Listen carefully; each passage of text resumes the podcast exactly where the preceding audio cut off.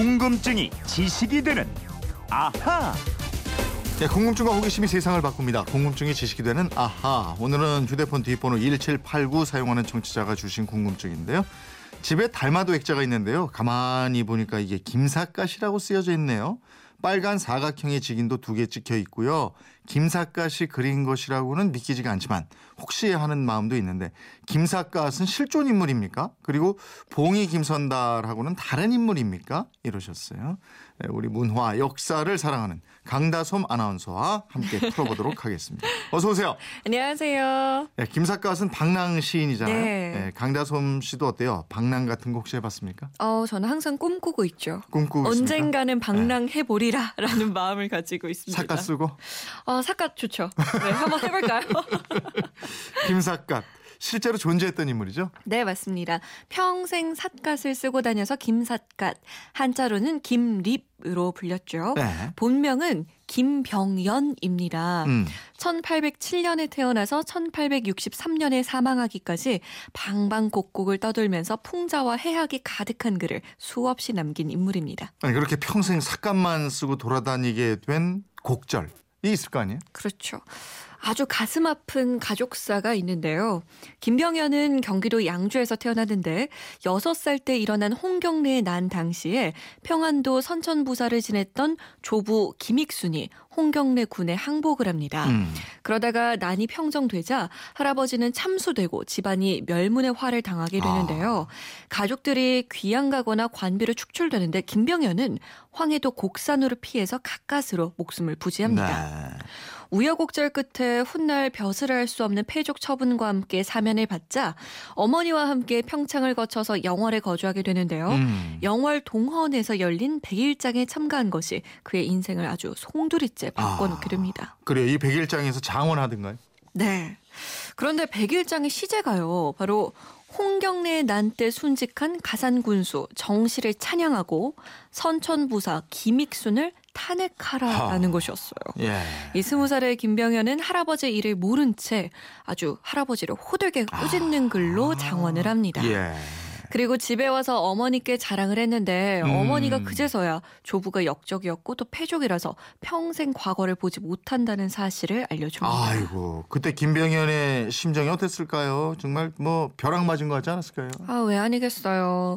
이 유학, 유교를 맹신했던 조선시대에는 조상을 받들지 않으면 예에 어긋나기 때문에 아주 사회적으로 매장을 당했는데요. 네. 아무리 역적이라지만 할아버지를 통렬하게 비판한 사실, 그리고 과거 조차 볼 수 없는 신세라는 것을 알고는 무척이나 괴로워했습니다. 네. 그러다가 하늘을 바라볼 수 없다는 자괴감으로 삿갓을 쓰고 죽장을 짚고 전국을 떠돌기 시작했죠. 그래서 삿갓을 쓰게 됐군요. 그래서 김병연이라는 본명보다도 김삿갓으로 더 알려지게 됐는데, 세상을 풍자하고 해학적인 시를 또 많이 남겨서 더 유명해졌잖아요. 그렇습니다. 예를 들면 어느 환갑 잔치집에 들렀는데 자신을 거들떠도 안 보는 거예요. 그래서 시를 한 수 읊습니다. 네. 저기 앉은 저 늙은이 사람 같지 않구나. 이러자 자손들이 화가 나서 막 달려드는데, 네. 그때 다음 구절을 또 읊습니다.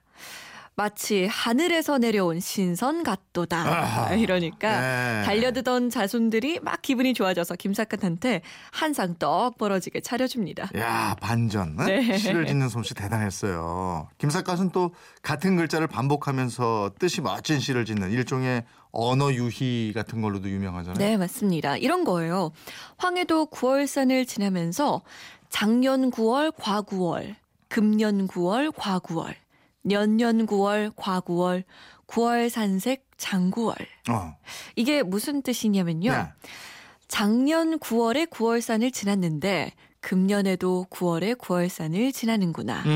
이같이 해마다 9월에 9월산을 지나니 9월산의 산색은 언제나 9월의 경치로구나. 야, 같은 글자를 반복하는데 참 운치가 있네요. 네. 그리고 어떤 절에서 스님하고 재치 있는 대결 벌였다. 이 얘기도 들은 것 같은데. 네, 맞습니다. 금강산 유점사에서 주지스님과 벌인 설전인데요.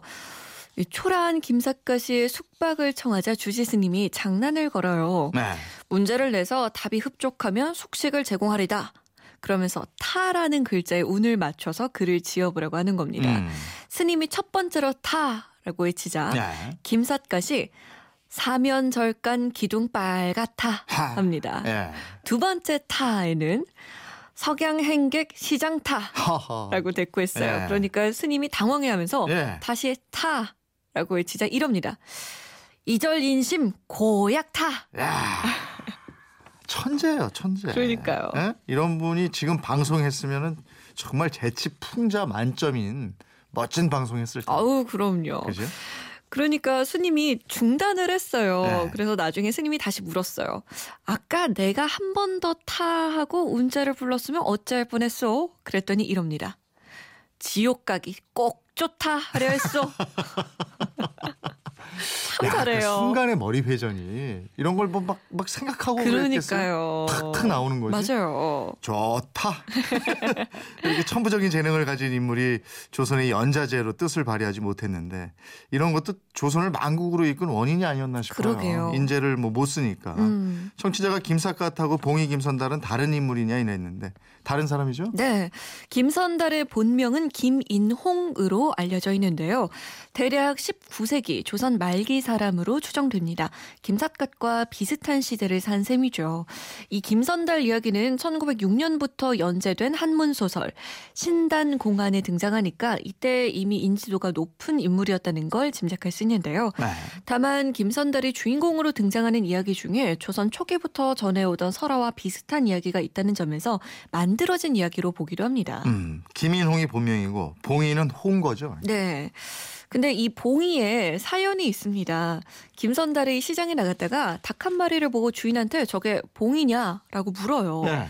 처음에는 아니라고 하던 닭장수가 김선달이 계속 봉이냐고 물으니까 아 그냥 봉이라고 대답을 해요. 그러자 김선달이 비싼 값을 주고 이 닭을 사서 네. 고을 원님에게 봉이라면서 바칩니다. 그러니까 원님이 아니 누구를 속이냐면서 김선달의 볼기를 치니까 아, 닭장수가 그랬다라고 합니다. 네. 그래서 원님이 닭장수를 불러들이게 되고 이런 과정을 거치면서 김선달은 닭장수에게 닭값과 볼기 맞은 값으로 아주 많은 배상을 받아냈고요. 네. 이 일 이후에 봉이 김선달이라고 불렸다는 거예요. 이건 좀 그렇다. 닭장수가 뭐 그렇게 부자도 아니었을 거고. 그러니까요. 뭐 왜 그랬을까? 어쨌든 봉이가 전설에 나오는 새 봉황을 뜻하는 봉이군요. 네. 이때부터 네. 봉이 어수룩해서 이용해 먹기 좋은 사람을 일컫는 말이 됐고요. 네. 봉이야라는 말도 여기서 비롯됐고 뜻하지 않은 행운을 잡거나 좋은 일이 있을 때 봉잡았다. 아, 여기서 온 말이라고 합니다. 그래요. 김선달 하면 대동강물 팔아먹은 걸로 유명한데 대동강물은 어떻게 판 거예요? 이것도 참 얼척이 없어요. 대동강에서 물을 깃는 물장수들을 미리 매수해서요. 아. 물을 지고 갈 때마다 자기에게 네. 엽전을 한 입씩 던져달라고 부탁을 했어요. 이 모습을 보고 한양에서 온 졸부들이 아 대동강물로 장사하면 큰 돈 벌 수 있다고 생각한 거예요. 네.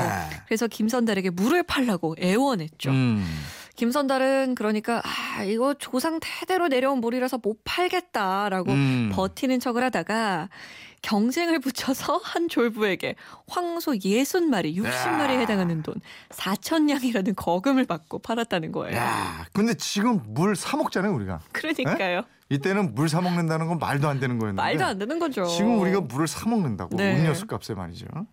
김선달이 지금 자본주의 시대에 살았으면 뭐 세계 최고의 갑부가 됐 던지 네. 아니면 희대의 사기꾼이 됐던지. 희대의 사기꾼이었을 것 같아요. 네, 1789님 궁금증 다 풀리셨습니까? 저희가 준비한 선물 보내드리겠고요. 궁금한 게 있으면 어떻게 물어봐요? 그건 이렇습니다. 인터넷 게시판이나 MBC 미니 또 휴대폰 문자 샵 8001번으로 보내주시면 되는데요. 짧은 문자 50원 긴 문자는 100원의 정보 이용료 있습니다. 생활 속의 호기심 궁금증 많이 보내주세요. 야, 여혜선님이 보내주셨는데 강원도 영월군에는 김삿갓 면이 있습니다. 여기 가면 김삿갓 마을이라고 구경거리도 많다고 그러네요. 오, 김삿갓과 관련된 것들이 좀 있나 봐요. 예, 그래요. 한번 그 지나가는 길에라도 한번 들려보면 재밌을 것 같습니다. 예. 좋다 하면서. 궁금증이 지식되는 아하 강다솜 아나운서였습니다. 고맙습니다. 고맙습니다.